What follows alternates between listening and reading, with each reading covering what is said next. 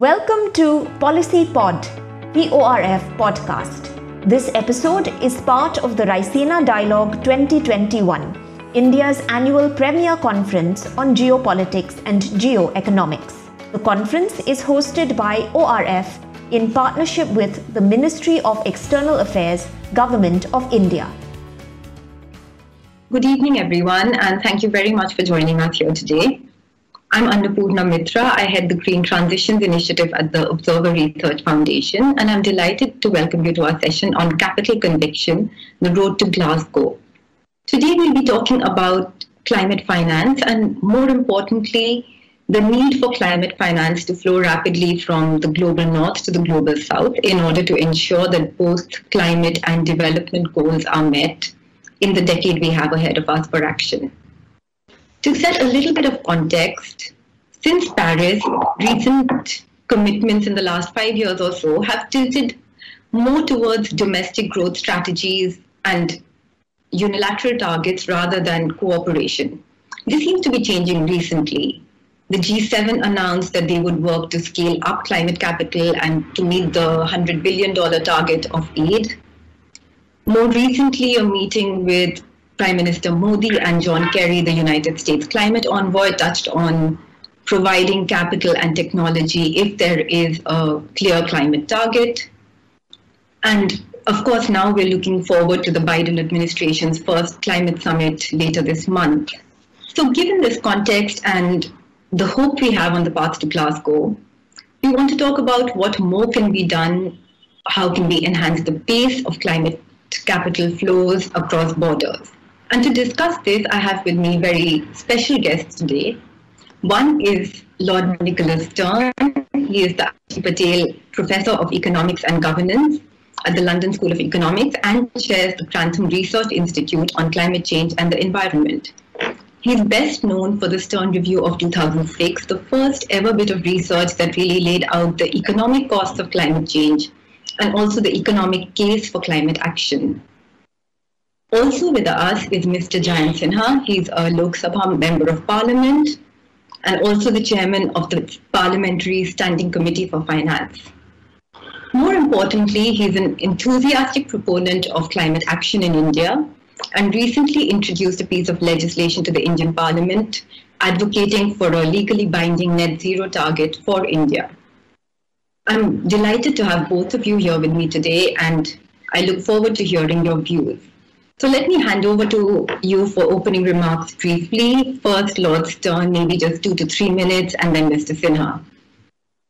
Thank you. Thank you so much, uh, Annapurna, and thank you to the ORF uh, and its work across uh, so many subjects, but in particular for creating and taking forward the Raisina dialogue.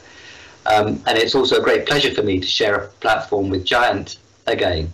Um, I've done that in the past, and it's always been uh, a special pleasure. My last flight 14 months ago was from India. I was hoping that my next flight uh, now would be to India to take part physically. Alas, that's not to be.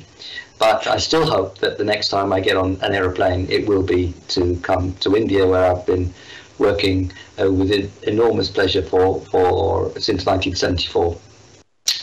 Now, um, this is about climate and development. It's about the investment for climate and development and the finance for that investment. It's very important that the logic is like that. What is it we're trying to do? We're trying to manage climate and promote development. We're, we know that investment is central and we know that we have to finance that investment. You can't just dive straight into finance without setting that logic clearly. Now, the coming two decades will be absolutely crucial for India's development and its contribution to the world. Um, during this time, India will face perhaps the most important economic, social, and environmental transitions in its history. Let me set out the six dimensions very quickly, which the investment must drive forward a massive energy tra- first massive energy transition with a doubling of electricity generation in each of the next two decades whilst driving to net zero power. Second, expansion of sustainable transport, including by shifting freight from road to rail and inland water transport. massive scaling up in urban transport, and the accelerated phase out of the internal combustion engine in all forms of transport. Third, improving urban infrastructure and services at a time of unprecedented urbanization. Fourth, preserving and rebuilding environmental and natural assets, including sustainable agriculture, restoring degraded land, tackling the availability and use of water, and expanding India's forest cover. Fifth, accelerating industrial and technological transformations through policies and investment that can drive economies of scale and bring down costs. Cooling and battery storage, clear examples. And sixth, very importantly, building resilience in all systems and for society, not only in relation to climate, but also health and social protection. Those six areas will be definitional for India's investment. It will be in, it will be and development. It will be India that chooses and shapes those investments. But those six areas are fundamental. They're core both to India's development goals and to its contribution to global sustainability. Now, managing these transitions well will not be a cost but a historic investment opportunity. They will not close India's options, but rather they will expand India's options.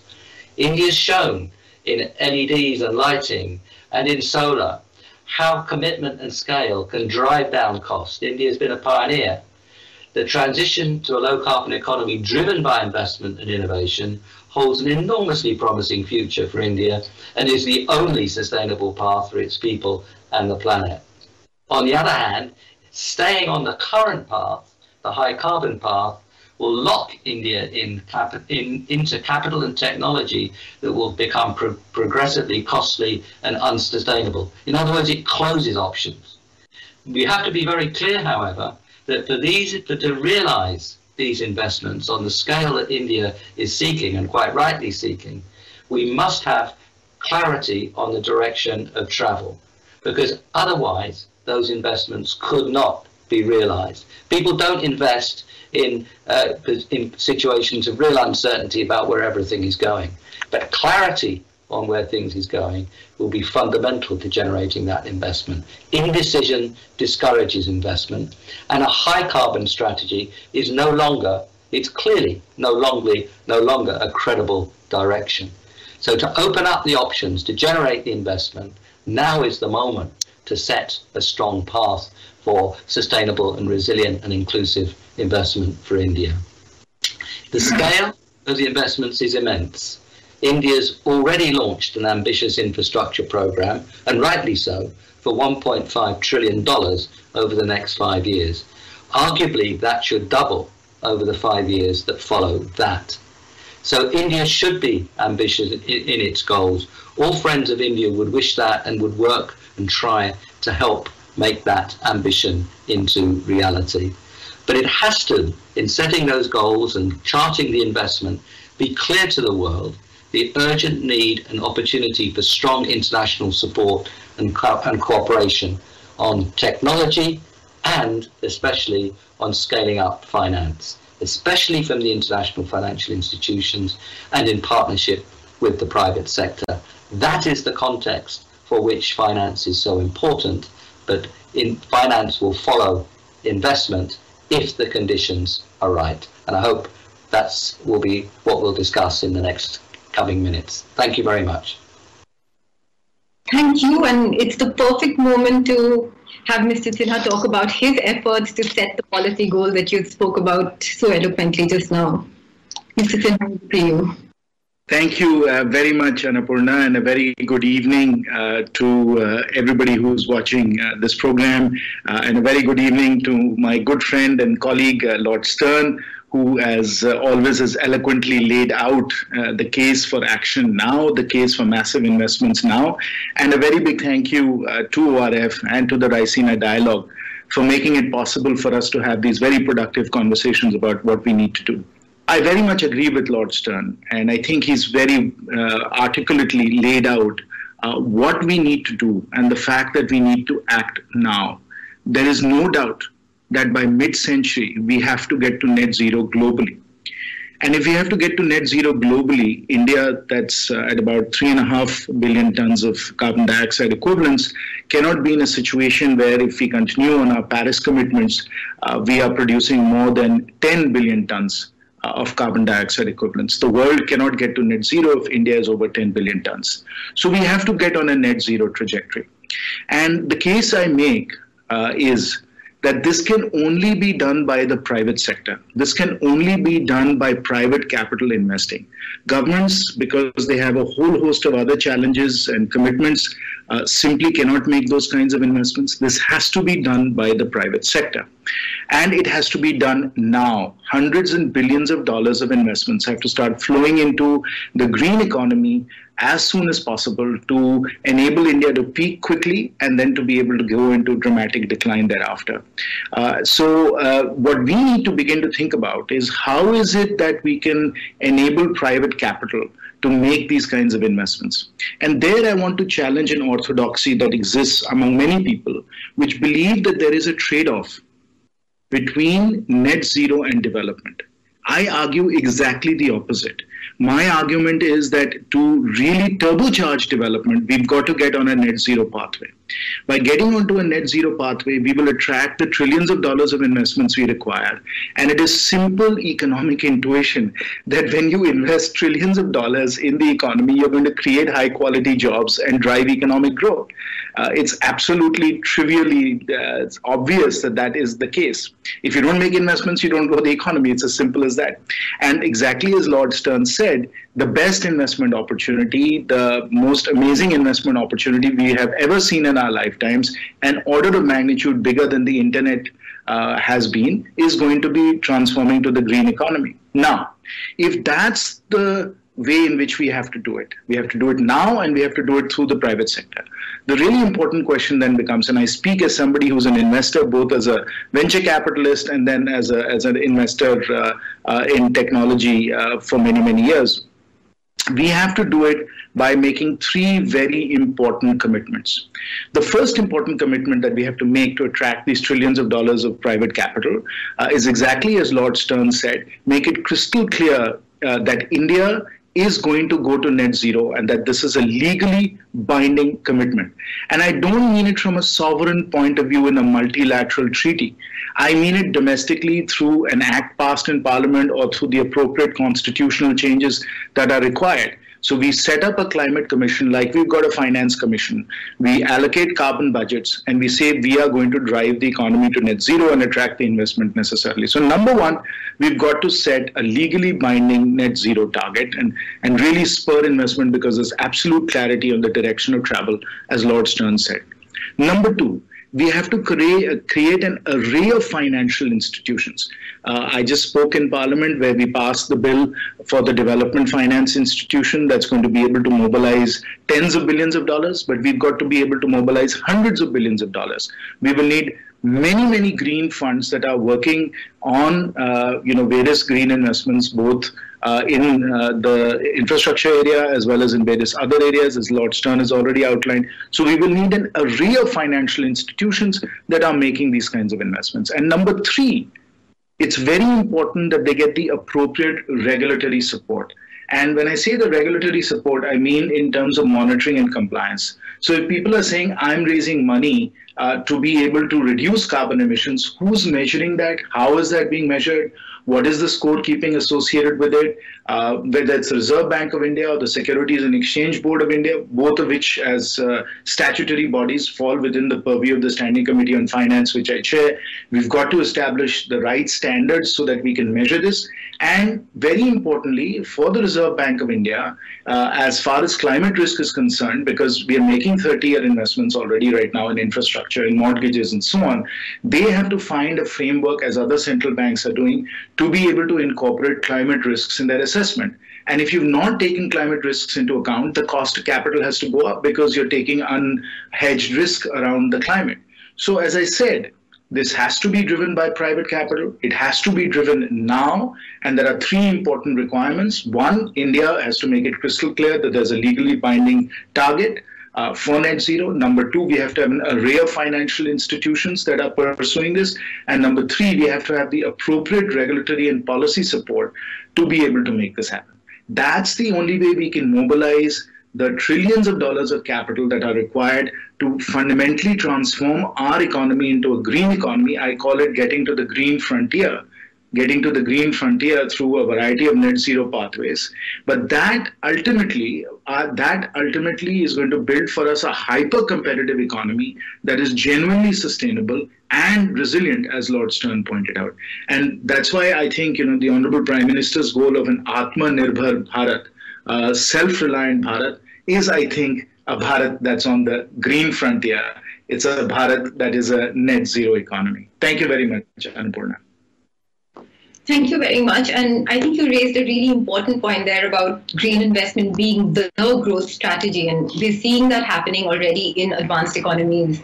So UK had the green industrial strategy. The Biden stimulus is putting the US ahead of everyone else in the world, essentially, in terms of speed of recovery from the crisis. And the other thing you said is that it needs to be private finance that funds it. And you laid out quite clearly what the Indian regulatory and governance architecture needs to do to attract that private finance. Would you both like to speak a little about the international regulatory architecture and how that can be also shaped to encourage such flows of funds? And specifically, one point I'd like to raise is that the impression you have and what you see talking to investors is that they look at still emerging market investments as a short-term profitable investment, which looks much more at you know, governance, political, business cycle risks than the longer term climate risk. And what can we do to change that in the international regulatory architecture? So maybe Lord Stern first and then Mr. Sinha again. But let, let me begin by saying how strongly I agree with what my friend Jayant has just described. This is the future for India. India can lead the world. Um, when India puts its mind to something, you see how fast things can happen. You know, I worked in um, an Indian village during the 1970s and saw the India's green revolution in action. You know, I mentioned the LEDs and the crashing of the price of LEDs through Indian action. India's led on uh, solar.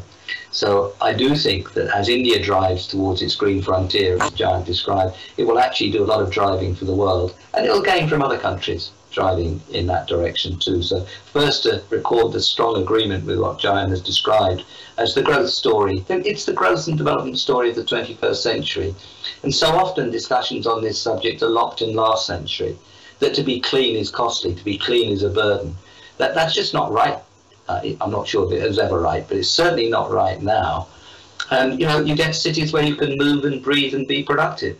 That sounds like a good idea, even if you've never heard of climate change, particularly actually in Indian cities, as we all uh, know uh, very well. So full agreement with Jayant on the uh, strategy. It's a 21st century strategy. It's not the lock-in to the 20th century uh, strategy.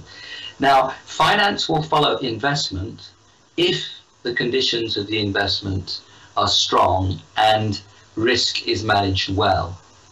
And you know, you see very many. You know, some people think of 150 trillion world dollars under institutional management, but not much of that is in infrastructure. Perhaps just a few percent, and very little in emerging market infrastructure. So the challenge is to ask why is that the case, how we can change it. And a lot of it is about perception of risk and risk management. So the policies that are going to drive, it's not all infrastructure, of course, but a lot of it is, um, the policies that are going to drive the investment must be clear and strong. Now, people will need to see those revenue streams. So that does mean that policies, for example, in electricity, policies, an example of for transport, have to give the confidence to investors to put long-term money. And I'm sure they can do that. So what does the international finance system have to do? Well, it should support those kinds of policies. and institutional structures, and I fully agree with Jayant about in the institutional structures being crucially important. It has to support policies and institutional structures that give that investment confidence. But we know that that's still not enough. Um, infrastructure, all investments, but particularly infrastructure, but large investments, have early stage risk.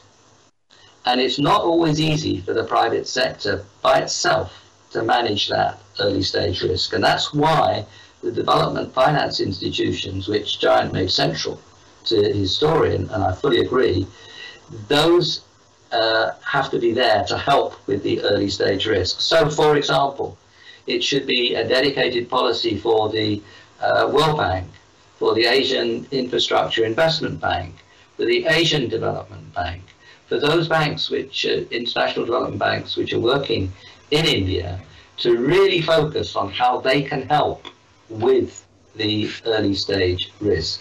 They'll need support from the G7 and other countries in having the concessional, some concessional capital to help with that early stage risk, including, for example, climate investment funds in, in the World Bank.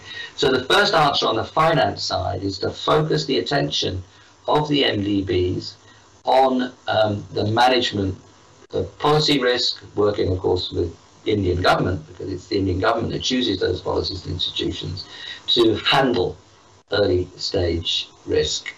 Secondly, the international institutions should think about how to um, develop those projects into long-term investable um, activities for the long-term investment institutions.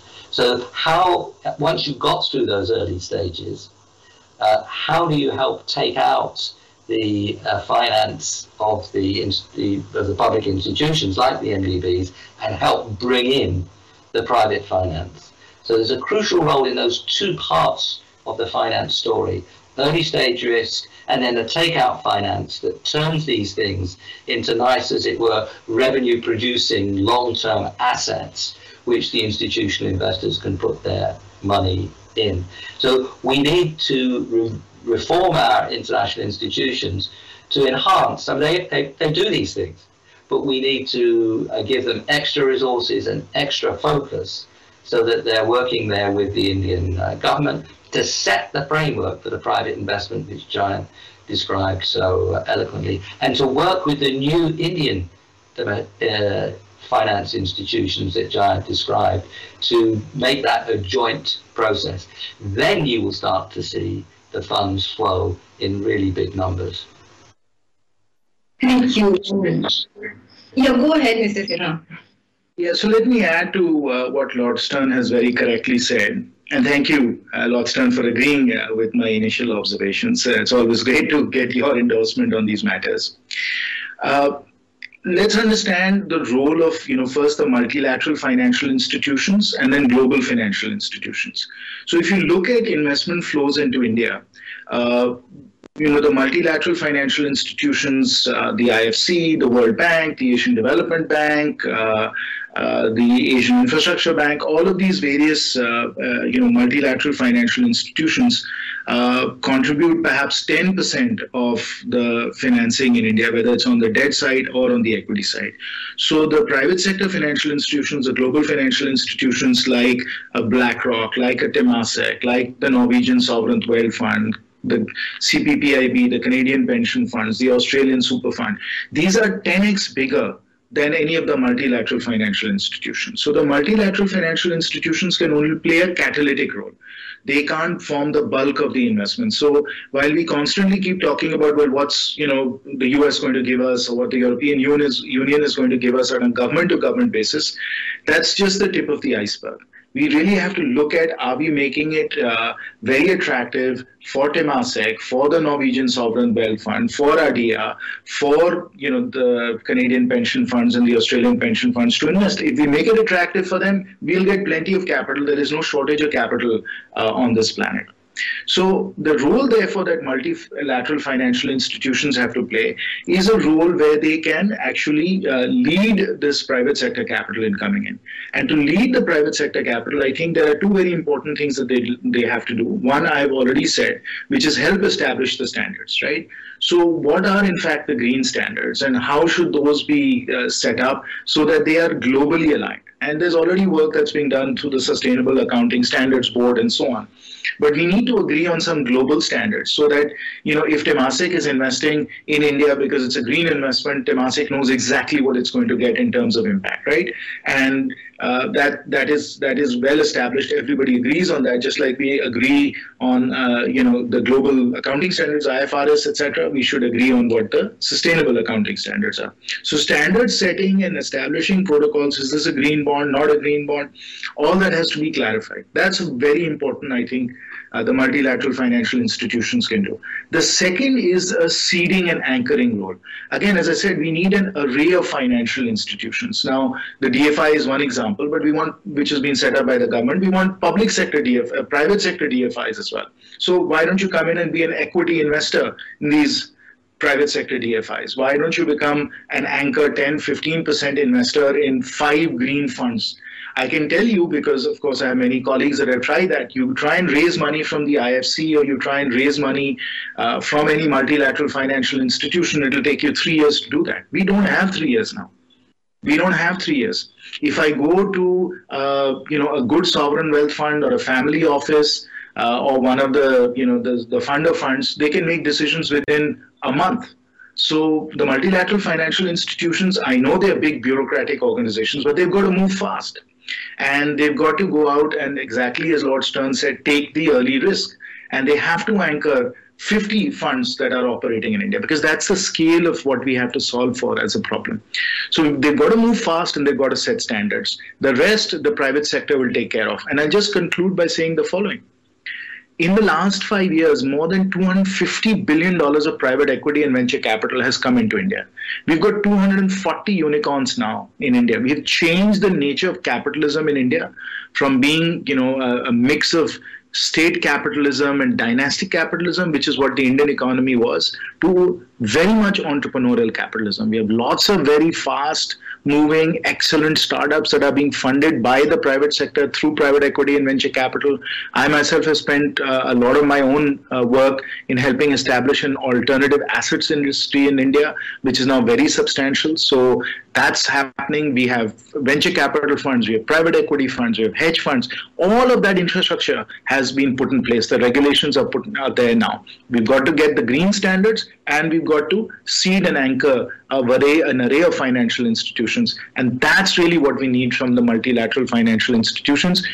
With that catalytic role, uh, they will see hundreds of billions of dollars streaming in uh, because uh, I think, uh, as I said, this is the best investment opportunity we'll see in our lifetimes for sure. I, I think what Jan said is is uh, is is very wise, and it's uh, not wise static; it's wise dynamic, which is the best form of wisdom. And I think we have to look to the international financial institutions, and of course those who uh, the rich countries that provide concessional capital to partner them to focus on the private sector multipliers, to focus on the speed, to focus on the helping of putting the in institutional infrastructure and the policies together because they do have some experience in, in different places in helping doing that.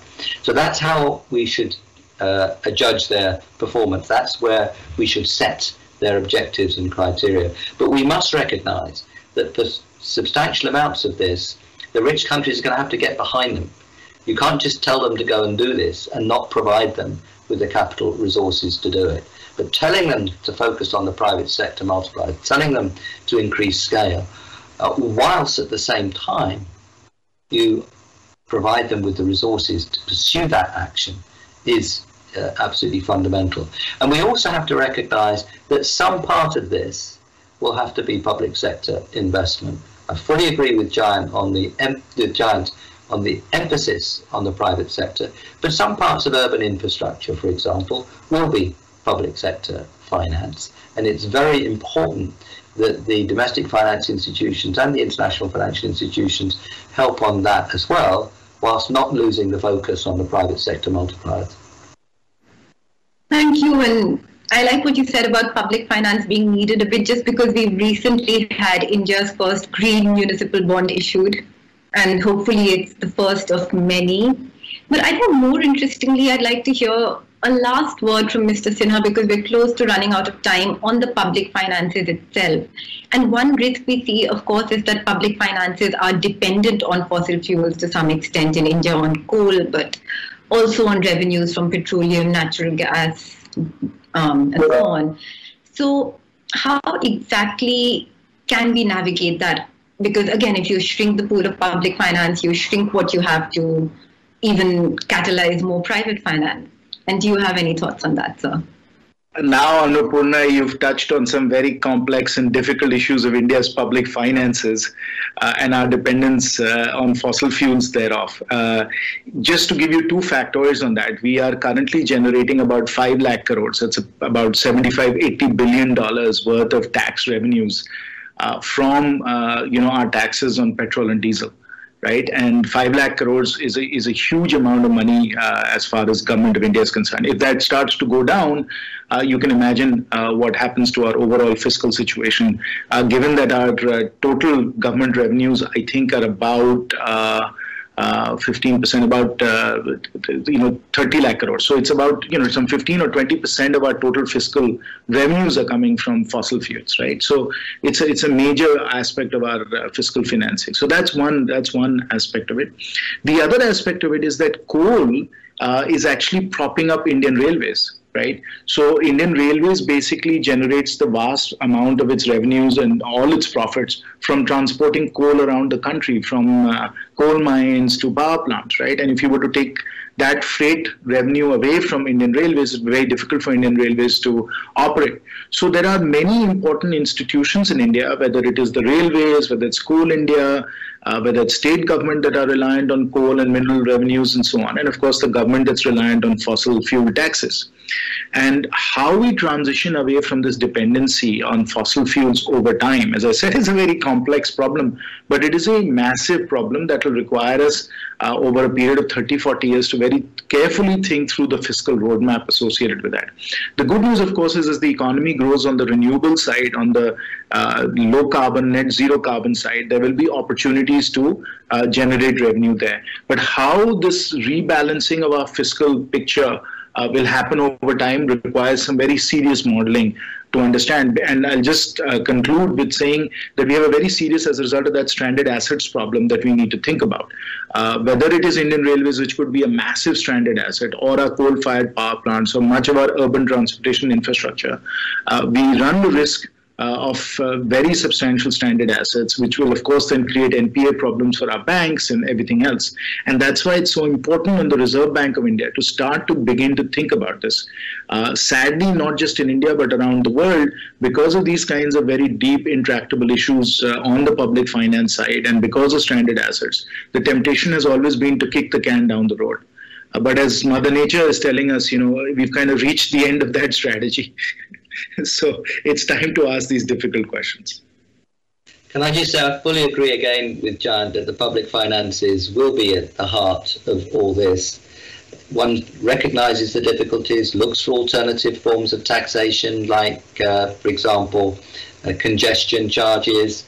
Uh, in the meantime, you know, you can increase the uh, carbon taxes. Um, and of course, there's a lot that can be done in, uh, in, in local public finance around property taxation, and the reform to the GST in India um, opens up new possibilities in uh, indirect tax revenue.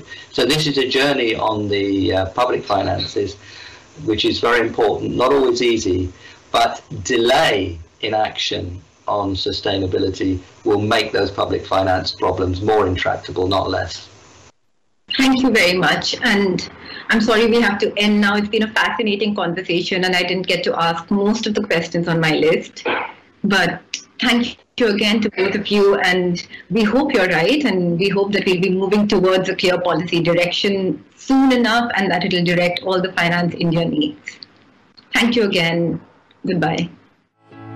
Thank you for tuning in to Policy Pod the ORF podcast. Please subscribe to our channel for updates on upcoming episodes.